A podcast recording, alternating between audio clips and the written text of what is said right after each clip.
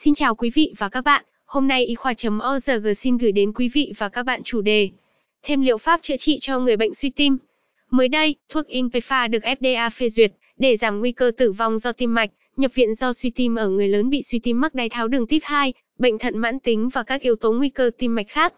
Thuốc được dùng uống mỗi ngày một lần. Inpefa là chất ức chế cả chất đồng vận chuyển natri glucose loại 2, SGLT2 và loại 1 SGLT1. Nhóm thuốc ức chế SGLT được khuyến cáo là phương pháp điều trị đầu tay cho bệnh suy tim.